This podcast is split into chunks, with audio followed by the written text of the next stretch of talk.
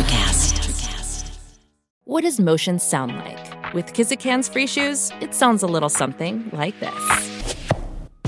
Experience the magic of motion. Get a free pair of socks with your first order at kizik.com/socks. The longest field goal ever attempted is 76 yards. The longest field goal ever missed? Also 76 yards. Why bring this up? Because knowing your limits matters, both when you're kicking a field goal and when you gamble. Betting more than you're comfortable with is like trying a 70 yard field goal. It probably won't go well. So set a limit when you gamble and stick to it. Want more helpful tips like this? Go to keepitfunohio.com for games, quizzes, and lots of ways to keep your gambling from getting out of hand. Hi, and welcome to Deep Leadership. I'm your host, John Rennie. Today on the podcast, my guest is Monty Granger. Monty is a retired Army major who was called into action to set up the Army medical facilities at Guantanamo Bay right after 9 11. He has an incredible story and a unique view of crisis leadership that you need to hear, especially in this time of the COVID 19 pandemic. Leaders, this episode is a must listen. So, are you ready to dive in? Let's get started.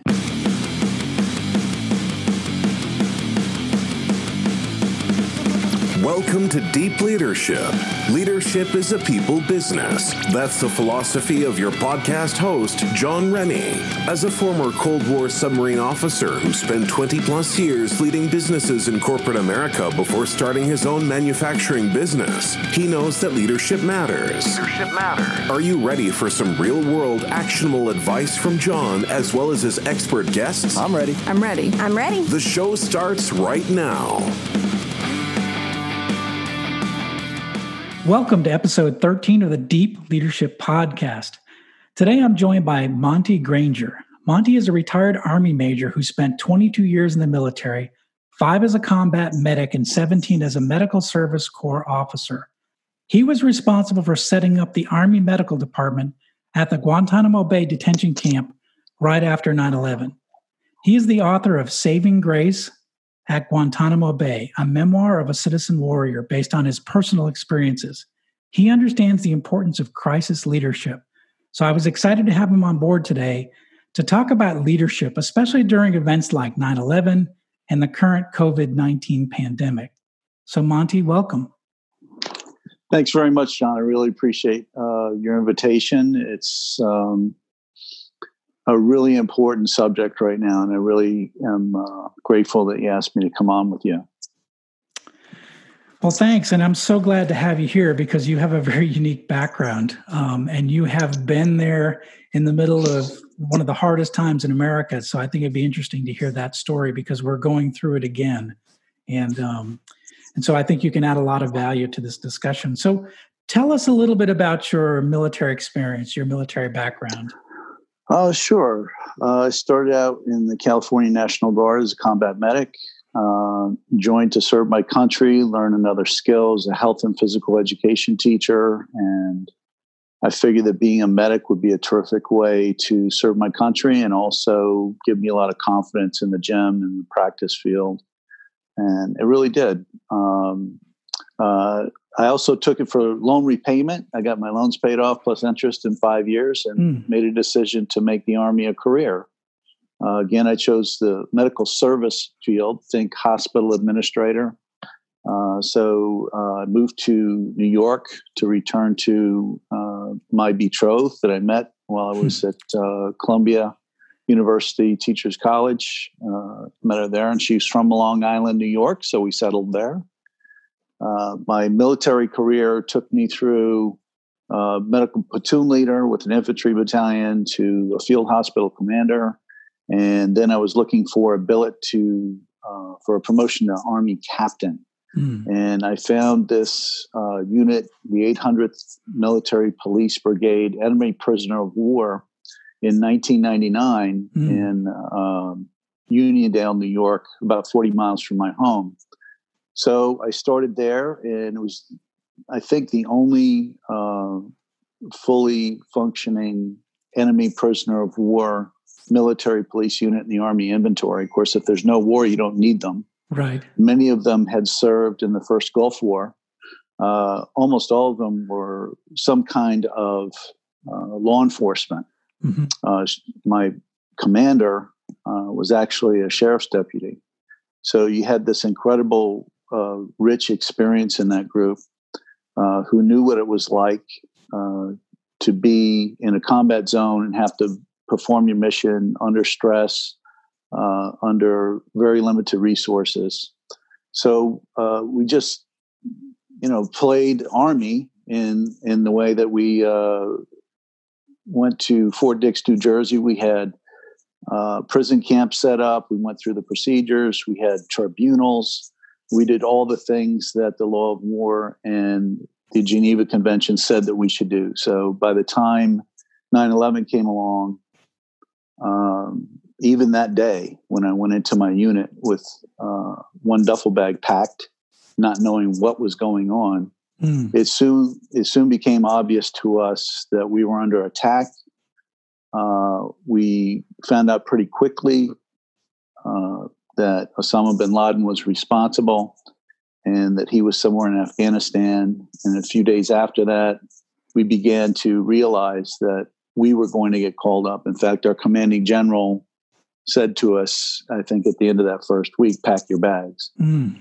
Wow. So uh, the ensuing months up until our activation in January of 2002 were full of speculation. Where was this place going to be? Was it going to be Diego Garcia? Was it going to be um, Hawaii, which we all raised our hands and voted for that? But right, sure. Uh, a- after each guess, it came back to Guantanamo Bay, mm. basically because of logistics and proximity to the U.S. So how did how did your unit of all the units in the country, how did your unit get selected for this duty? Was it because you were specialized in prisoner of war operations or how did how did that right? And we had experience. There were no real okay. active duty uh, EPW units at the time. Okay. Um, there are probably 20 or more different specialties within the military police branch. And one of them is uh, think of a civilian prison environment. Uh, uh, the other is the internment resettlement specialty. Mm. So the reserves really had the only trained, experienced internment resettlement. Uh, but that doesn't mean any everybody else wanted to get in on the act. So right. initially, General um, Michael Lehnert, uh, who was uh, a one-star Marine general was put in charge of the mission at Camp X Ray at Guantanamo Bay because he had been in charge in the early 90s from the Haitian and Cuban uh, boat people uh, being sequestered at Camp X Ray. Mm-hmm. Uh, so he was there when we hit the ground, uh, but the camp was not being run the way we were taught to run a prison camp. They wanted every single detainee, which until we moved them to Camp Delta in April 2002, they each had their own cell. Mm. So what that means is, is it's highly taxing on your resources. It causes a lot of stress because whenever you move a detainee, it costs two military policemen to move them, mm. and they have to be shackled. Uh, a travel belt put on them. It, it's very uh, taxing on on the guard force like that. So uh, when we voiced the opinion to run it a different way, we were kind of kind of outvoted.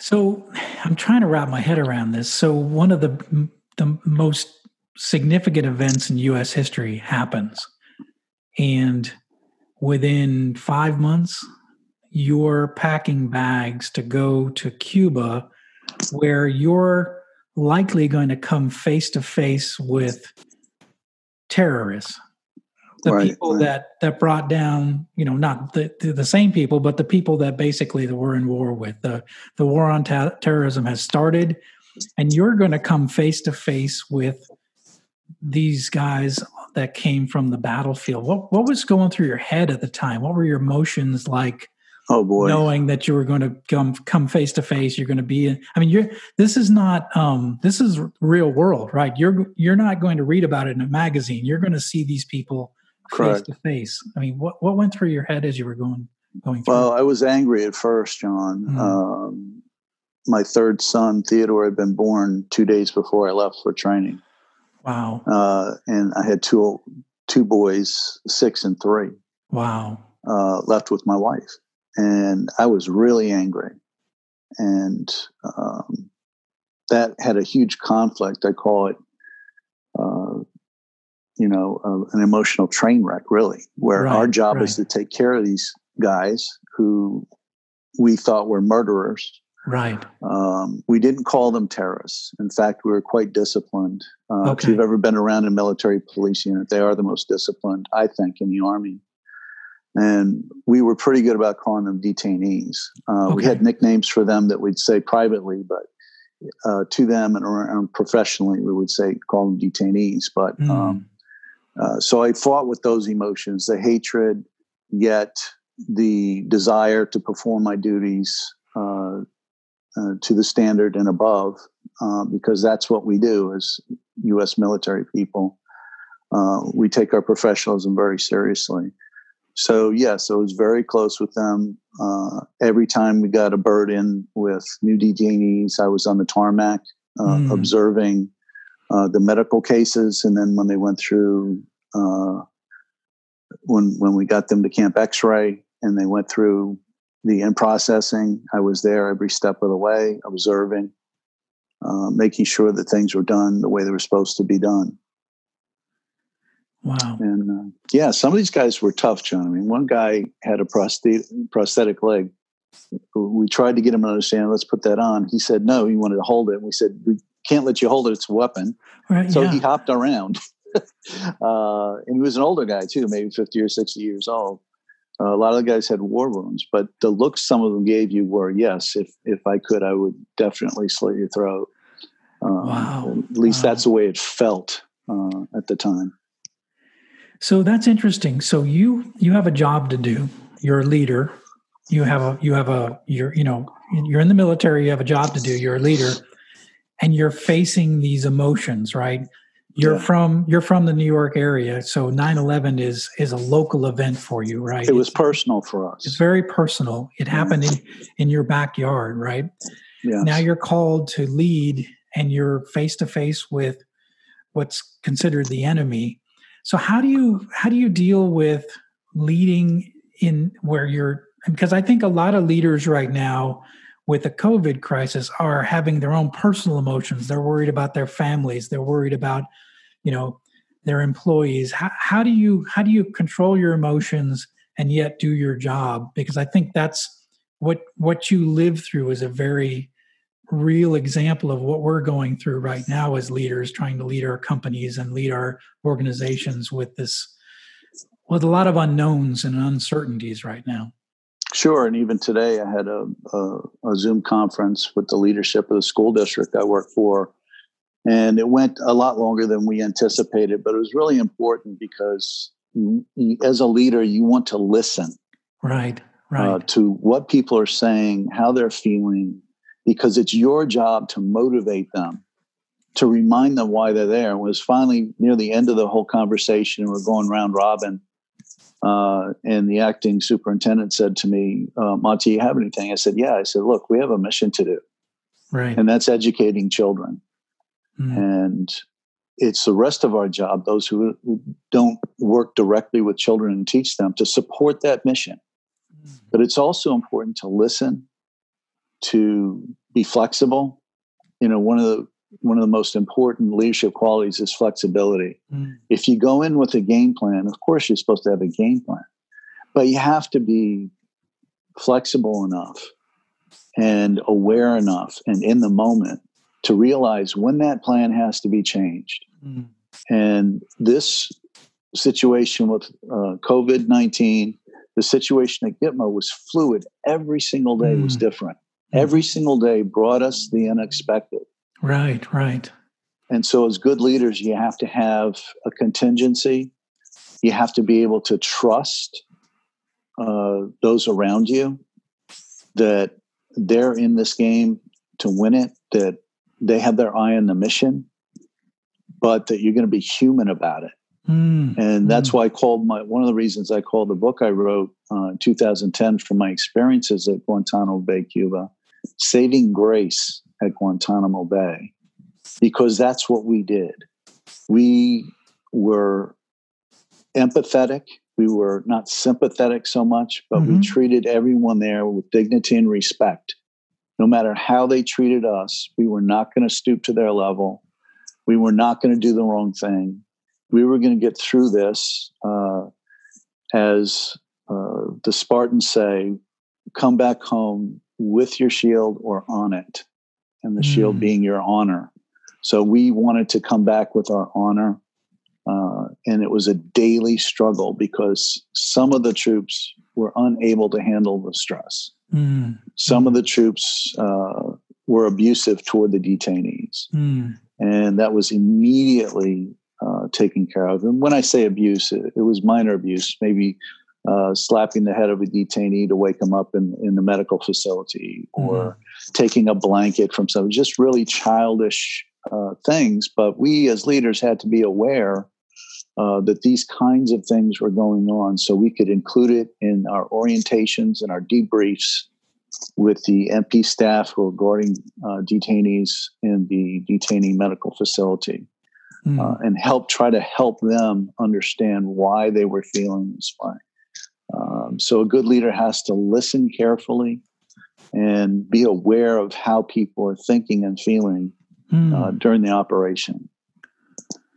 You mentioned something that um, I really like to hear. Um, you working in the school district, and you had you you mentioned to me you had a Zoom meeting. You actually saw your teammates, colleagues, face to face, right? Sure. Um, yeah. And so you got a chance to communicate, and that's one of the things I've been talking about the last few days is that you know we're working remotely nowadays and it's something that we're not used to and i think as leaders we have to check in with our teams um, and make sure they have everything they need.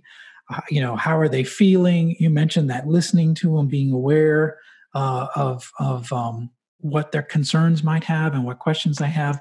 But i think it's important that we connect. I mean now we have technology where we can connect, connect with facetime zoom and see them face to face because I think that's important that you connect with them. I think what probably the worst thing you can do right now is to send out a long email, right, to your people. and they don't want to see yes. a long email. They want to see you face to face and say, you know what they want to know what's going on and and and, and uh, they want to be reassured that uh, you know because they're scared of the unknown so sure, and this is a blessing. Things like Zoom are a blessing because yes. you're absolutely 100 percent right, John. Most effective leadership comes face to face. Phone calls are nice, texting. We have all these different ways to communicate these days, but there's nothing like looking a person in the eye because body language and the windows to the soul tell you so much information without words that's so important to really communicating effectively. Thanks for listening to Deep Leadership. We'll be right back after a brief intermission. Hey, leaders. If you're anything like me, you drink coffee to power through your morning. But what about in the afternoon? For me, I start getting a little sleepy and unfocused around 2 p.m. So I like to do something to get me recharged and refocused. I've tried a bunch of different energy drinks. I've even tried that stuff that's supposed to last five hours. Most are expensive and cause you to crash later in the afternoon. I was introduced to a, a really good product by a fellow veteran. He told me to try Strike Force Energy. Strike Force is a veteran owned company founded by a Navy SEAL, and their products are all made in the USA. Strike Force Energy is a liquid flavor pack that you can add to any beverage. It has zero calories, zero carbs, and zero sugar. Each pack contains 80 milligrams of caffeine. I actually add two packs and a liter of water in the afternoon. I get my water, my energy, and the great taste of Strike Force throughout the afternoon. I personally prefer the original flavor. Strike Force Energy is offering a discount to all the listeners of Deep Leadership. Go to strikeforceenergy.com and enter the discount code I have the watch, one word, I have the watch, for a 20% discount on your order. Strike Force Energy, fuel for your fight.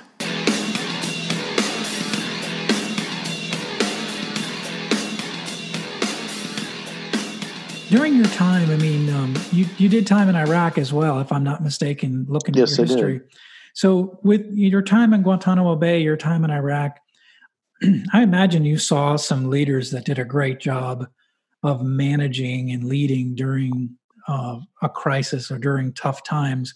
Do you have any stories or examples of, of leaders that really stood out in your mind of that did a really good job managing through, you know, what would be considered a crisis or or a or a tough period? Uh, yes, I had a lieutenant colonel uh, at a FOB. I spent about six months at in mm. uh, East Central Iraq. Uh, it was called FOB Spartan, and it was Spartan. And we had to do log runs every day. We had to truck in water every day. Wow. Uh, I went on frequent uh, runs to coordinate medical, preventive medical, and environmental services. And the first day I got to the FOB, I met the commander and we had a face to face, one on one. And he told me what he was about. And he was about discipline. I, I had this uh, little bird told me this was the most disciplined FOB in Iraq. Mm. And that's a little intimidating. It is. And, and so here's this uh, captain, myself, and this lieutenant colonel, uh, about five foot 10. But he was such a friendly, kind person. Yet it was very clear to me that all the standards had to be met or exceeded.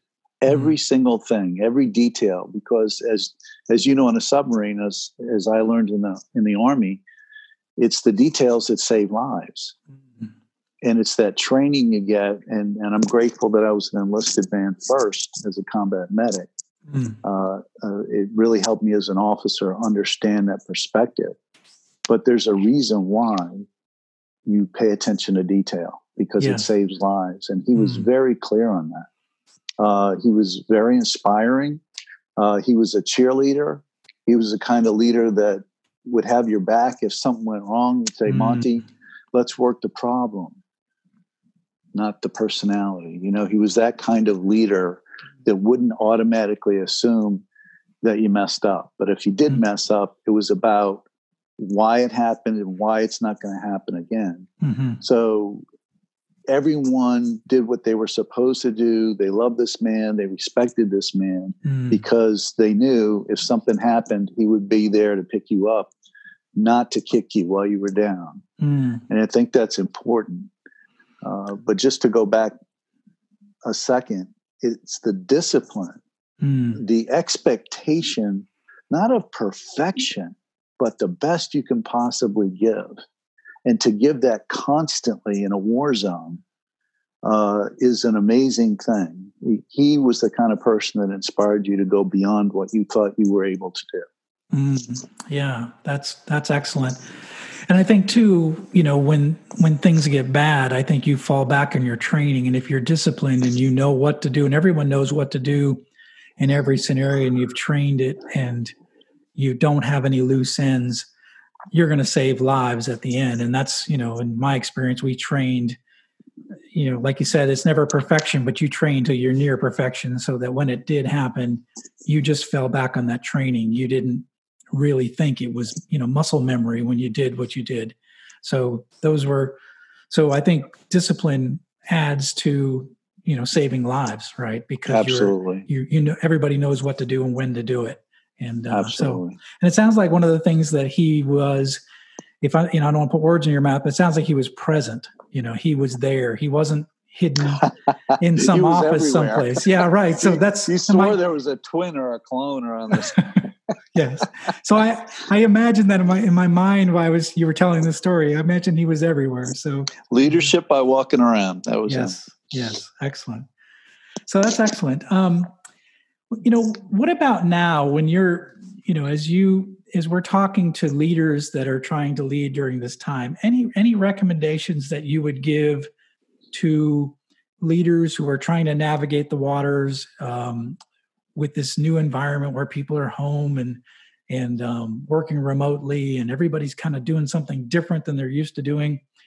What are some, some things what is some advice that you would provide to leaders to help them manage their teams during this time? What are some things they need to think of when they're think when they're managing during these kind of events?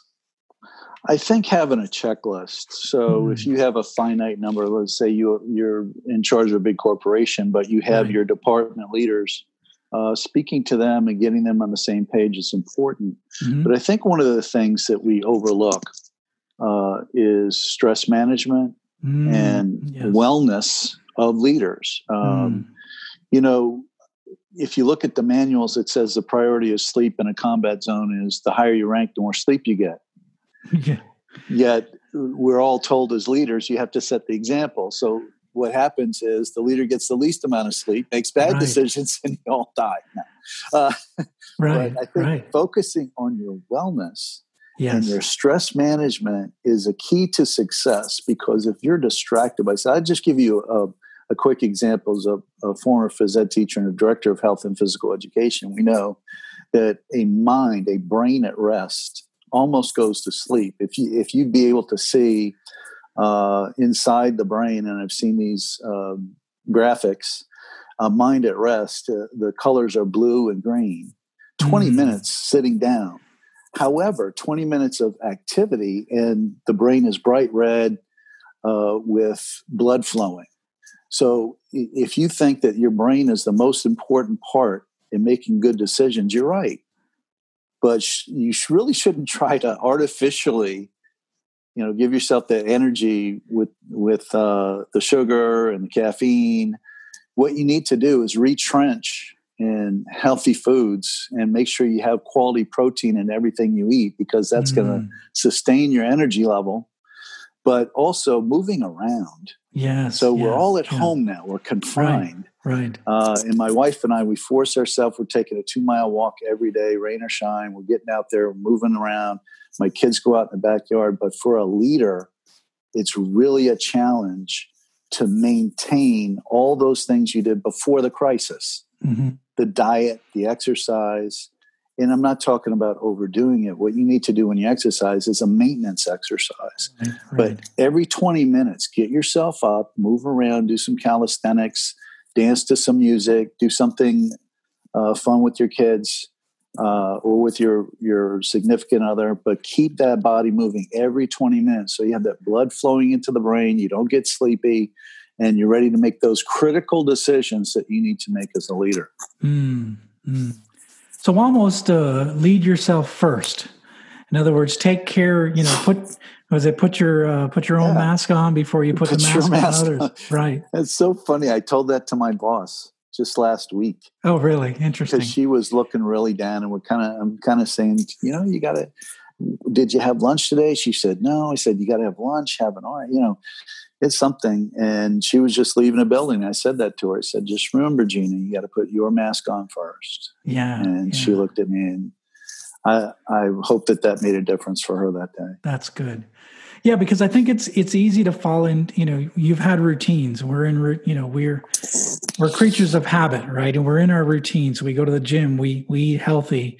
We have a plan for our day, right? When we're going yeah. to work every day, and then that now now we're home, and so there's stress level is up. So we're eating, you know, maybe more carbohydrates than we oh, normally oh, yeah. do, or more junk food, more comfort food, right? And we're sure. not moving around as much, and and then. Exactly and then eventually that leads to depression and you know weight gain and and you know being lethargic so what you're saying is don't get, don't let that happen to you don't try to try to maintain you know uh, motion eat well um, and and definitely get your get your sleep because you're going to be called on to make some tough decisions you don't want that brain to be tired right you don't want that's right. to be exhausted so that's really good right. really good advice um, so you know you're in your time, what would you say the biggest difference between your when you were you were in the military and observing military leaders versus civilian leadership? What what are some big differences and and um, I mean I, there may be some pluses and some minuses to both sides, but um, are there are there things from the military that uh, that civilian leaders can gain to become more effective? Is there are, are there some things that are missing in civilian leadership?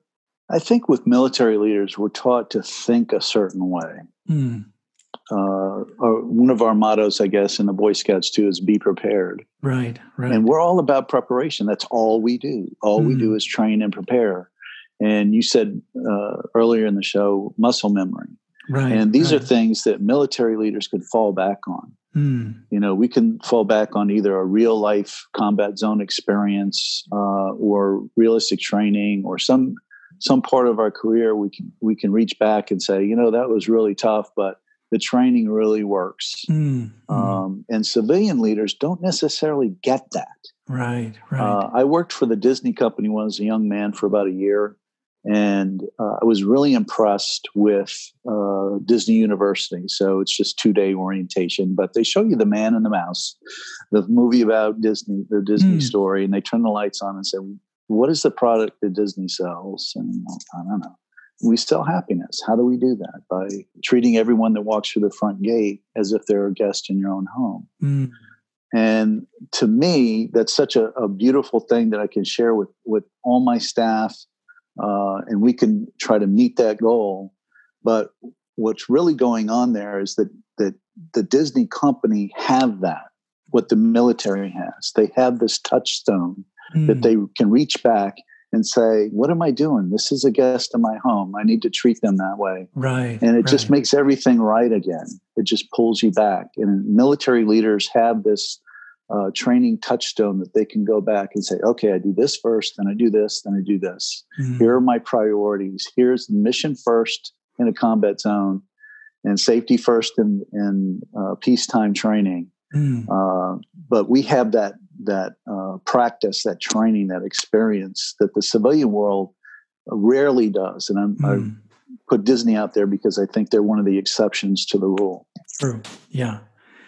Well, they're a mission focused company, right? So you know what the mission is, right? And they and they teach it to you on day one, right? There's our That's mission. It. That's yeah, it. So, it's so simple.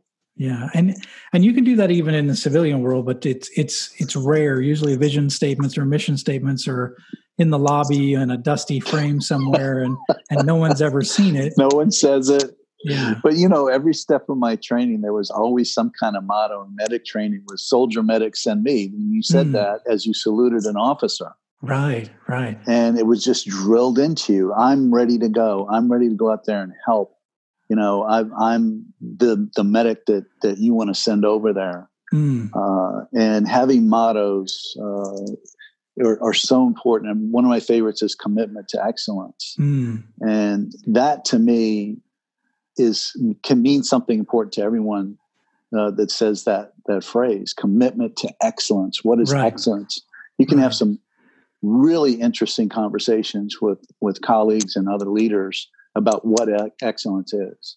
Right, uh, right. But it, it's clear what commitment to excellence is in everybody's mind when you think about it.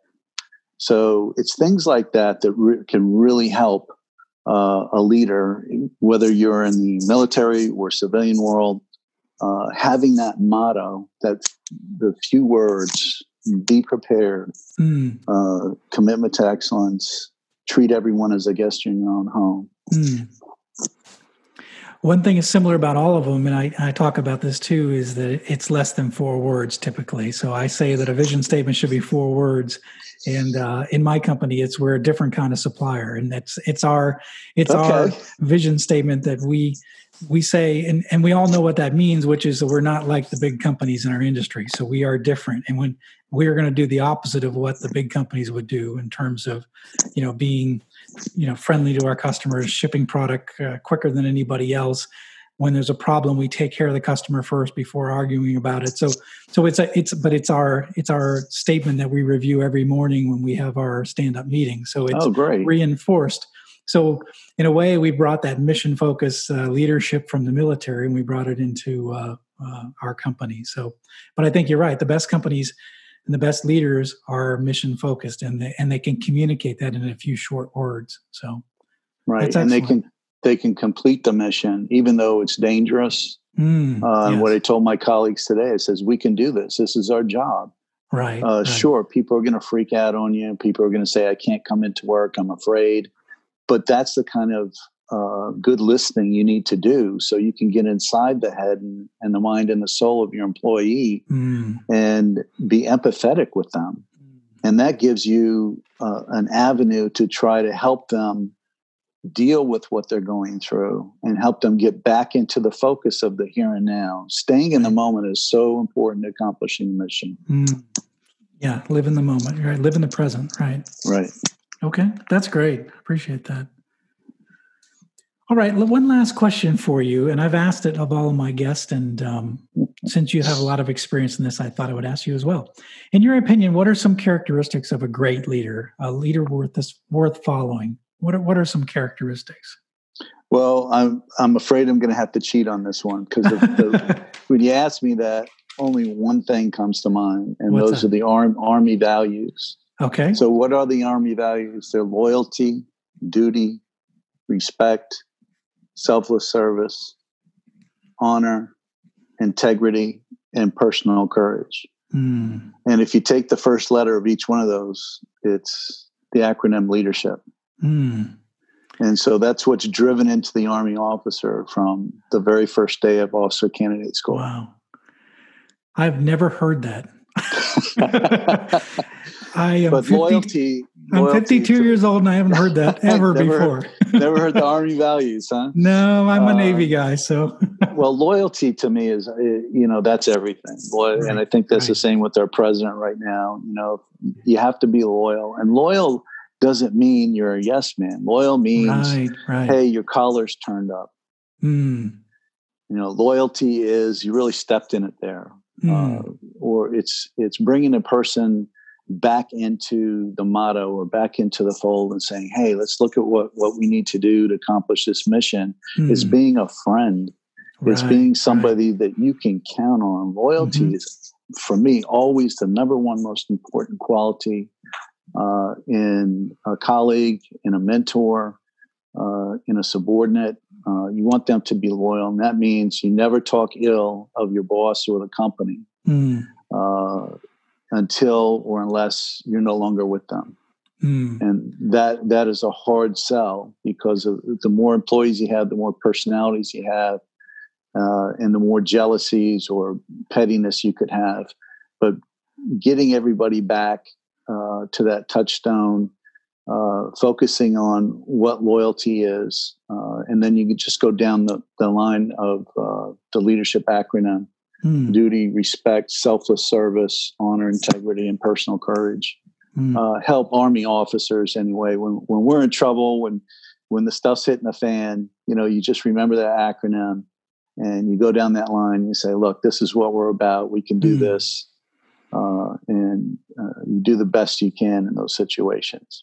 Oh, that's excellent.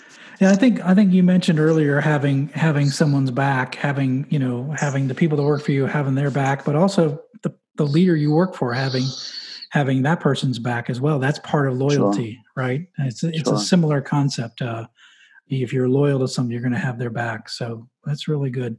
I appreciate that. That's something and hopefully for my listeners that that's the if they haven't heard that either that's a great um, that's a great tool to remember some of the good characteristics uh, sure. great characteristics of leadership. So that's excellent. Yeah. Well i appreciate it. Um, so thank you monty for all this information. I think it's been really helpful and been a really good dialogue. And hopefully if you're listening to this you've you've picked up some good information um, from monty and myself as we've talked through this so Monty, I want to I want to make sure to give you some time. How can people get a copy of your book, connect with you? You have a website. Um, how do how do they reach out to you? Sure, um, I'm on Twitter a lot. Uh, my Twitter handle is at mj Granger, G R A N G E R, and the numeral one, MJ Granger one. Uh, feel free to reach out through Twitter my book, Saving Grace at Guantanamo Bay, a memoir of a citizen warrior, is on Amazon. It's on Barnes and Noble. Anywhere you want to buy a book, mm. it's on Kindle. Uh, so you get an e version. Uh, and it is a piece of my heart and soul. Mm. And uh, it, it is a very different take on Gitmo. I don't think there's another book out there like it that says, hey, here's what happened, here's what we did, here's why mm. uh, without the the political nonsense. Um, you know, really irritated me enough to write the book when yeah. the, the, media was was all about making stuff up about what happened there uh, and being uh, sympathetic to Islamists instead of their own U.S. military. Right, right. Well, I think it's a first person view, right? It's uh, it's you were there, you had you had you felt sure. it, you were you had the emotions, you you saw what happened there. So I think, uh, yeah, pick up that book if you're interested in sort of the real story, what what happened there. That this is a good resource for that. Right. And I don't claim the whole truth about Gitmo. Mine is a, a small piece to a big puzzle. Right. That is right. the enigma that we know is Gitmo. Right. Right. Excellent. Well, I'll add all these links to the show notes so that um, you go to the show notes. You can find links to get to uh, to find Monty's book uh, and also to connect with him on Twitter and uh, his uh, website as well. So we'll put that all in the show notes. So um, thank you, Monty. I really appreciate this. I think there's a lot of good takeaways uh, that you talked about today. I think some of the key points probably that I heard is that leaders, you know, you're in a different situation right now. Make sure to take care of yourself. Exactly. Uh, make sure to stay healthy, you know, eat well, exercise. And then when it comes to your people, make sure you're connecting with them, listening to them, being empathetic, being human, finding out how they're doing. Uh, you know, make sure you're available. You know, uh, Monty talked about flexibility, making sure to stay flexible because things are likely going to change. Um, and then just being there for your team, I think, is really important, and having their backs uh, during this uh, during this crisis. So those things are are really important during this time. So, so Monty, I appreciate all of your insight. Thank you very much. Excellent. Thanks, John. That's it for today. Thank you for listening to Deep Leadership. If you like this podcast, please subscribe and share so we can continue to build a world with better bosses. Until next time, this is John Rennie saying take care and lead well.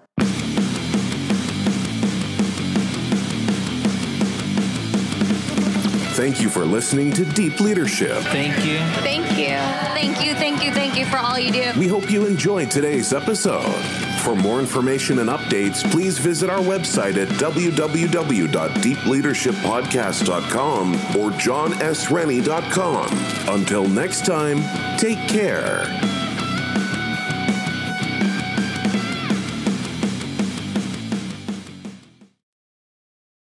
Welcome to Ringside with Ray and Prince. My name is Ray Leonard Jr. Oh, that the shit? No, that's just my dad. My name is Prince Daniels Jr. Daniels again with a big home touchdown. On this show, we come to humanize athletes, entertainers, business executives. We're going to see what makes them tick. Tuesdays, 10 a.m. Pacific time on Spotify, Apple, Amazon, and wherever you get your podcasts. We'll see you there. Peace and power. Electricast. Are you passionate about saving the planet for future generations? Do you want to learn how to do it?